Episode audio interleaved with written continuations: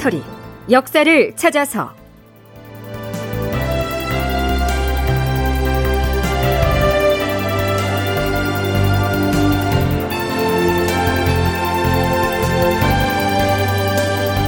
제 1041편 삭과 조처를 거두시옵소서.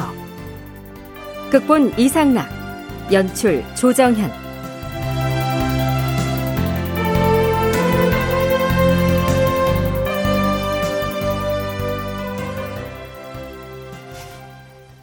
여러분 안녕하십니까? 역사를 찾아서의 김석환입니다. 지금 우리는 광해군 3년 3월에 있었던 임수경 삭과 파동의 전말을 짚어가고 있습니다. 여기서 말하는 삭과란 과거에 급제한 사람의 합격을 취소해서 불합격 처분으로 바꾸는 것을 말합니다.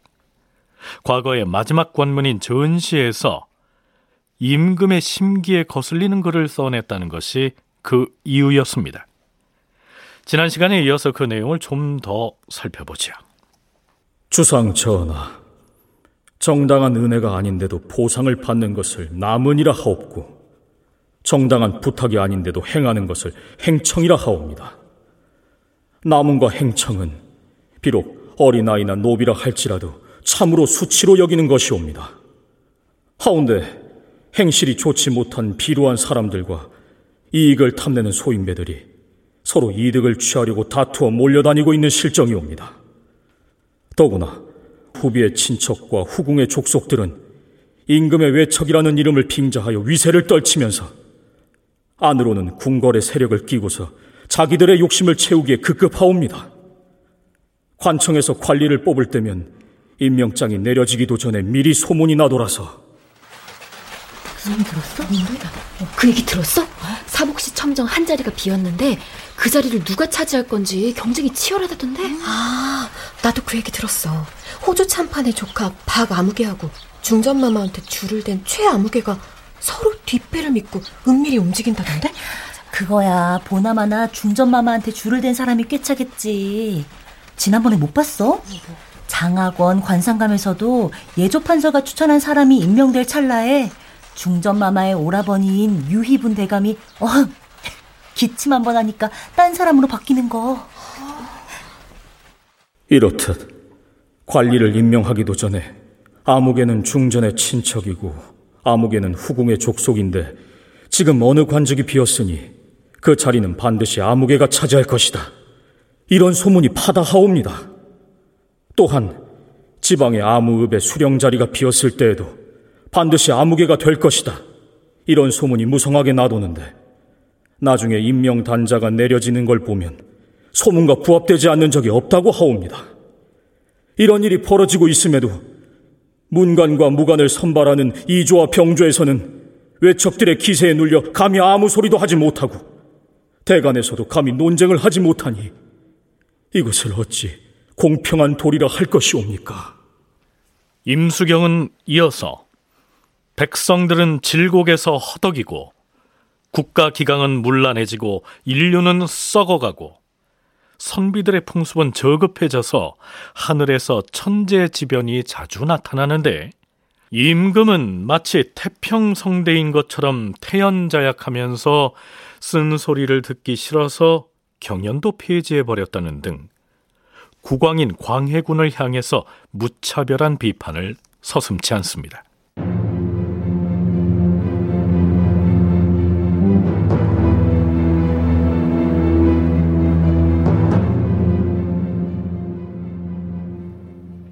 그런데요. 문제가 된 임수경의 상소문을 요약해서 실록에 올린 사관은 다음과 같은 해설을 덧붙이고 있습니다. 뿐만 아니라 그 시기에 이이첨 등이 한창 조노를 올려서 임금의 뜻에 아첨하고자 하였기 때문에 임수경은 자신의 대책문 말미에 그것을 사악한 은혼이라고 공박하여 배척을 하였다. 그래서 임금이 더욱 미워하여 특별히 임수경의 이름을 과거급제자 방목에서 삭제하라고 명을 내린 것이다. 자, 이건 또 무슨 말일까요? 고려대 한국사 연구소 장정수 연구교수의 얘기 들어보시죠. 더 중요한 문제가 저는 뭐라고 생각하냐면 이제 존호를 가상하는 문제를 들고 나왔죠. 존호. 근데 이제 누구의 존호였냐면 이거보다 한 해 앞서서 그러니까 1610년에 광해군이 자기의 생모였던 이제 공민 김씨 를 추승하는 사업을 진행을 하거든요. 그래서 그 남들이 다 반대를 합니다. 이게 무슨 원래 이제 정실 왕비였던 의인왕후라든지 나중에 소경왕후, 나중에 임목대비가 되는 이 라인을 조금 무너뜨리고 자신의 어머니를 왕으로 올림으로써 자기도 마치 적자인 것처럼 그래서 자신의 왕통 문제와 관련된 이 조치를 거의 독단으로 처리를 해버리거든요. 광해군이. 우리가 이미 알고 있듯이 광해군은 선조의 적자가 아니라 후궁에게서 태어난 서자였지요. 그런데 왕이 되고 나서는 자신이 세살때 사망한 생모를 무리하게 정실 왕비와 같은 지위에 올리는 조치를 밀어붙였는데요. 임수경은 또 그 점을 거론하면서 매섭게 비판을 가했다는 얘기입니다. 자, 잠깐 광해군이 생모인 공빈 김 씨를 왕후로 추승하는 사업을 밀어붙였던 광해군 2년 3월로 거슬러 올라가 볼까요?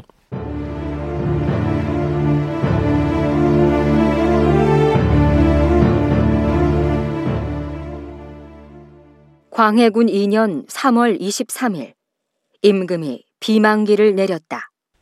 자고로 옛 중국의 고사를 살펴보니 역대의 제왕들이 모두 자신의 생모를 왕후로 추승하지 않은 적이 없다. 예조에서는 대신들과 더불어 상의하여서 추승 사업을 속히 거행하도록 하라.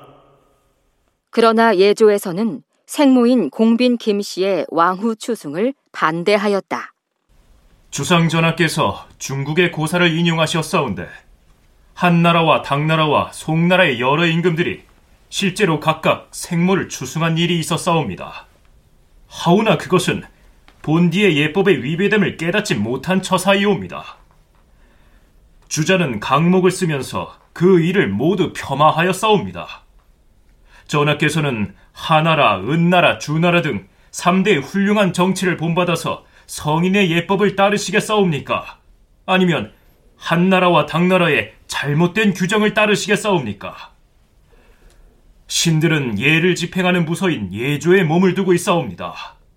신들은 3대의 법이 아니면 본받지 않는다는 가르침을 따르지 않을 수가 없사옵니다. 그렇사옵니다, 전하.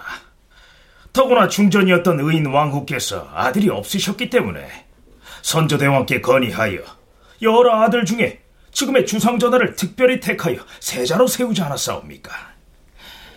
따라서 의인 왕후는 이미 주상전하의 어머니이시옵니다. 그러니 전하의 생모를 의인 왕후와 같은 지위로 높일 수 없는 것은 명백하옵니다.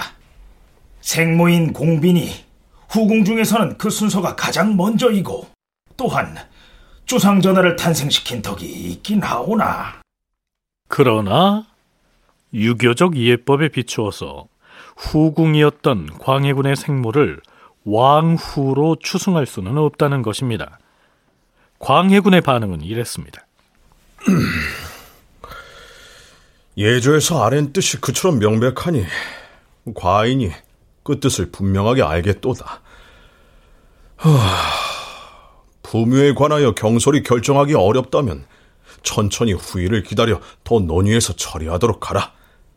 다만 명나라의 효정 황제도 이미 생모를 황태로 높였다는 기록이 있으니 우리도 일단 왕후라는 호를 올리고 별도의 사당을 세운 다음 의식을 갖추어서 능을 봉하는 등의 절목을 상세히 의논하여 거행하도록 하라. 자, 만일 광해군의 생모인 공빈 김씨가 왕후로 추승이 된다면 그 위패를 종묘에 있는 사당에 부묘해야겠지요. 그런데 예조에서는 그건 안 된다고 하니까요. 일단 공빈의 호를 왕후로 격상시키되 별도의 사당에 위패를 모시면 되지 않겠느냐. 뭐 이런 얘기였습니다. 하지만 예조뿐만이 아니라 대간도 나서서 공빈을 왕후로 올려서 추승해서는 안 된다고 반대합니다. 그럼에도 불구하고 광해군은 물러서지 않습니다. 종묘에 부묘하지 못한다고 하니 별도로 사당을 세우고 왕후의 호를 올리라 하지 않았는가? 예조에서는 과인이 명한 대로 거행을 하기만 하면 된다. 대신들과 다시 의논할 필요가 어디 있는가? 후세의 일을 두고 비록 험악한 의논이 있더라도 내가 다 감당할 것이다. 내 뜻을 잘 체득하여 속히 진행하라. 자, 그 뒤로 어떻게 됐을까요? 예조에서는 공빈 김씨를 왕후보다 한 단계 격이 낮은 왕비로 추존하고 별도의 사당을 세워 제사를 지낼 것을 건의했으나 광해군은 이를 받아들이지 않았다. 결국 광해군은 공빈 김씨를 왕후로 추존하고 종묘에 부묘했으며 능호는 성릉이라 하였다.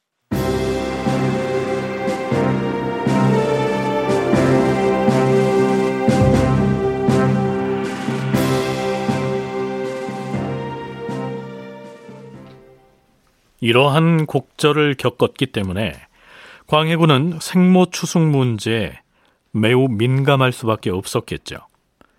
그런데 과거 응시생이 대책문에서 그걸 들춰내서 비판을 가했으니 화가 날 만도 했겠죠. 장정수 연구교수의 얘기 이어집니다. 임수경이 그런 뜻을 가지고 있었는지는 모르겠습니다만 아마 예법 차원에서 접근했을 텐데 과외군 입장에서는 이게 분노일 수밖에 없죠. 생모의 추승을 반대하는 것이 정말 인간적 감정으로도 기분이 나쁠 수도 있는 것이고요. 게다가 이제 광해군은 아마도 이제 왕으로 즉위하기까지의 과정이 워낙 어렵고 힘들었기 때문에 좀 해석하기에 따라서는 좀 컴플렉스가 있었을 것이다라고도 해석할 수가 있겠고 그래서 이러면 굉장히 불편한 문제였을 겁니다.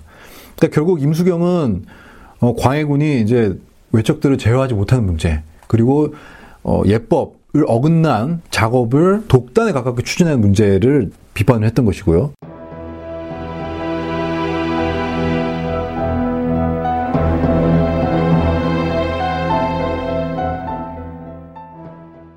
광해군이 임수경을 과거 급제자 명부에서 삭제하라는 명을 내리자 언론 3사를 비롯한 청요직 관리들이 벌떼처럼 들고 일어납니다.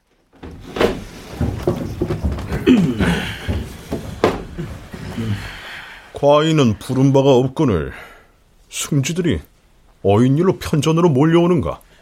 전하, 신들은 전하께서 어젯밤에 내리신 비만기를 보고는 서로 얼굴을 쳐다보며 아연실색하여 어찌할 바를 몰랐사옵니다. 임금이 과거를 실시하여 선비를 뽑는 것은 진실로 임금 자신을 영화롭게 하려는 것이 아니라 그들로 하여금 숨김없이 할 말을 다하게 함으로써 정사에 도움이 되게 하는 것이므로 단지 법식과 규정에 맞는 글만 취하는 것이 아니옵니다. 그렇사옵니다. 설사 그 내용이 이치에 어긋나고 분수에 맞지 않는다 하더라도 임금은 마땅히 너그럽게 용납함으로써 초야에 숨겨진 말이 없게 하는 것 그것이 진정 아름다운 일이옵니다.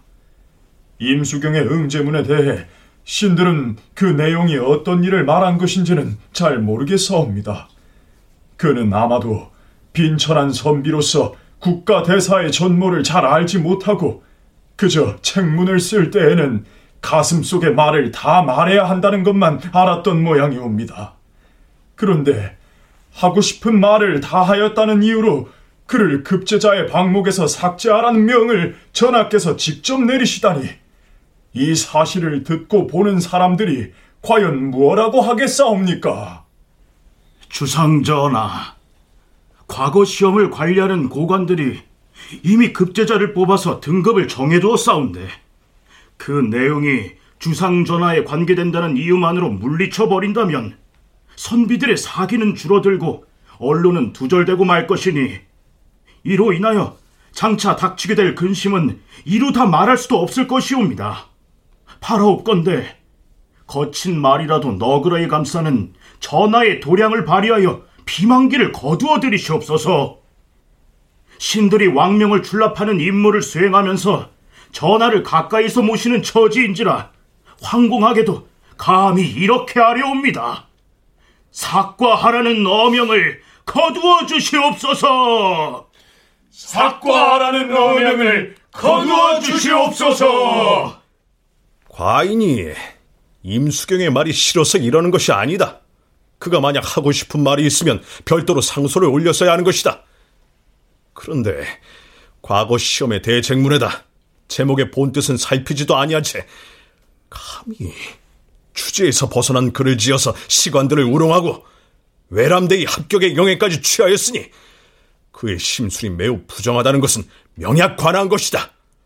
이러한데도 삭과하지 않는다면 장차 그 패단을 예측하기가 어려울 뿐 아니라 선비들의 풍습이 점차 투박해질 것이다.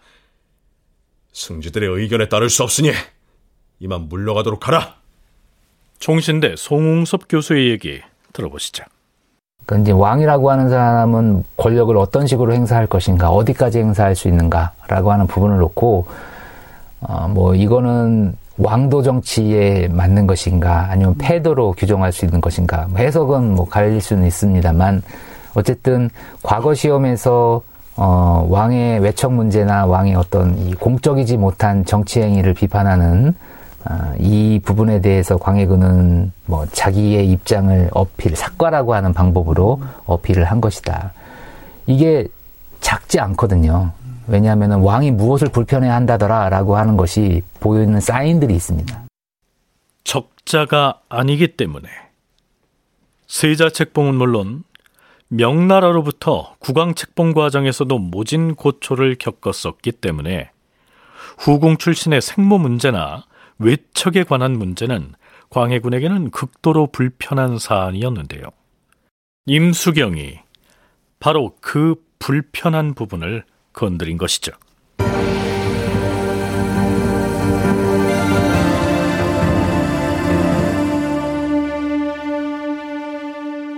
자, 이번엔 사관원의 간관들이 나섭니다. 말이 안 됩니다. 전하, 과거 응시자가 대책문을 쓸 때에는 반드시 전하의 질문 내용에 대해서 답을 해야 하는 것이 규례이긴 하옵니다. 하오나 책문으로 내린 내용 이외에 다소 과격한 소회를 진술한 경우에도 시험관에게 발탁된 사례가 자주 있었사옵니다. 이는 옛날부터 임금이 바른 말과 쓴소리를 두루 구해 듣자는 의도였사옵니다. 그런데 지금 응시자 임수경이 대책문에서 주제를 벗어난 폐악한 말을 하였다는 이유를 들어서 전하께서 급제자 방목에서 삭제하라는 전교를 내리기까지 하셨사옵니다. 임수경의 글은 신들이 미처 보지 못하였사오나 그의 말이 비록 폐악하더라도 단지 그러한 이유로 방목에서 삭제하라고 명하신다면 선비들에게 시험을 보는 본뜻이 아니옵니다. 이렇게 되면 선비들의 풍습이 크게 무너지고 아천만이 유행되어서 과거장에서 다시는 임금의 심기에 저촉되는 글을 짓는 자가 없을 것이옵니다. 한마디로 임수경에 대한 삭과 조처는 국왕의 사사로운 감정에서 비롯된 것이니 거두어 드리라 이런 취지입니다. 어, 사건은 그 사람만 이 과거 시험에서 제외시키는 겁니다. 합격을 시켰는데, 이제 거의 말 꼴찌로 지금 합격이 된 것 같아요. 그 글, 앞뒤 전후의 글을 보면. 어, 근데 이제 광해군이 이, 이 사람을 이제 제외를 시킨 거니까, 어, 대간의 입장에서 봤을 때는 그것은 왕의 사감이라고 이제 비판을 하는 것이죠. 그래서 이 파방도 아닙니다. 파방이라고 하는 것은 요, 요 시기 합격한 사람들 모두를 다 문제가 있어서 파방을 하는 뭐 이런 결정도 아닌 상황에서 이 사람만 문제를 삼아 가지고 사과를 시키는 행위 자체가 아, 왕이 이것도 이제 사감을 드러내는 것이다라고 이제 판단을 해서 사과 처분을 철회해 달라고 이 대관에서 계속해서 이제 요청을 하는 것입니다. 종신대학교 송웅섭 교수의 얘기였습니다. 다큐멘터리 역사를 찾아서 오늘은 여기까지입니다.